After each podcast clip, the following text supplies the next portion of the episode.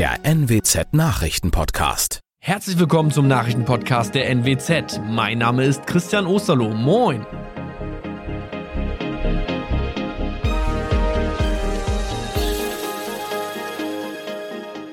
Und das sind die Themen des Tages. VfB Oldenburg reicht Lizenzunterlagen beim DFB ein.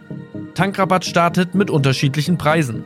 Und Fosenjad Emden GmbH meldet Insolvenz an. Der VfB Oldenburg hat die noch erforderlichen Unterlagen zum Drittliga-Lizenzantrag fristgerecht beim DFB eingereicht. Eine zentrale Auflage des DFB war, ein Ausweichstadion für das Marschwegstadion zu nennen, weil dieses den Anforderungen des DFB für die dritte Liga nicht genügt. Unter anderem fehlen Flutlicht und eine Rasenheizung. Welches Stadion der VfB Oldenburg dem DFB nun genannt hat, teilte der Club aber noch nicht mit. Der Fokus gelte jetzt allein dem Relegationsrückspiel gegen den BFC Dynamo aus Berlin am Samstagnachmittag. Die Partie ist mit 12.000 verkauften Tickets ausverkauft. Das Hinspiel hatte der VfB Oldenburg am vergangenen Wochenende in Berlin mit 2 zu 0 gewonnen. Die Oldenburger gehen somit mit einem klaren Vorteil in das Entscheidungsspiel um den Aufstieg in die dritte Liga.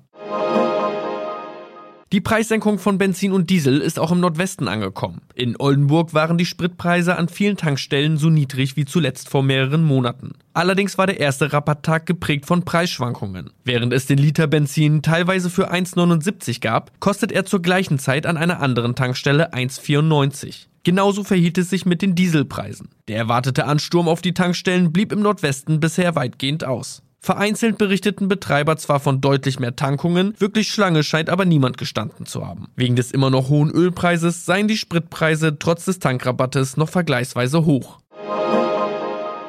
Die Fosenjard Emden GmbH ist pleite. Die Geschäftsführung der Werft hat am Mittwochmorgen die Insolvenz beim Amtsgericht in Aurich gemeldet. Die rund 100 betroffenen Beschäftigten wurden von der Nachricht über interne Chatgruppen überrascht. Die Tochterfirma der norwegischen Werft meldete bereits im vergangenen Sommer finanzielle Schwierigkeiten. Der Bau von zwei großen Offshore-Lachsfarmen sollte der Neustart für das Unternehmen werden, entpuppte sich aber als finanzielles Desaster. Der Auftraggeber Norway Royal Salmon konnte aufgrund der gestiegenen Stahlpreise die Auftragssumme nicht zahlen. Auch ein angekündigter neuer Auftrag über den Bau von sechs kleineren Frachtschiffen konnte die Fosenjagd offensichtlich nicht mehr retten. Das waren unsere Nachrichten aus der Region. Weitere aktuelle News aus dem Nordwesten finden Sie wie immer auf NWZ Online.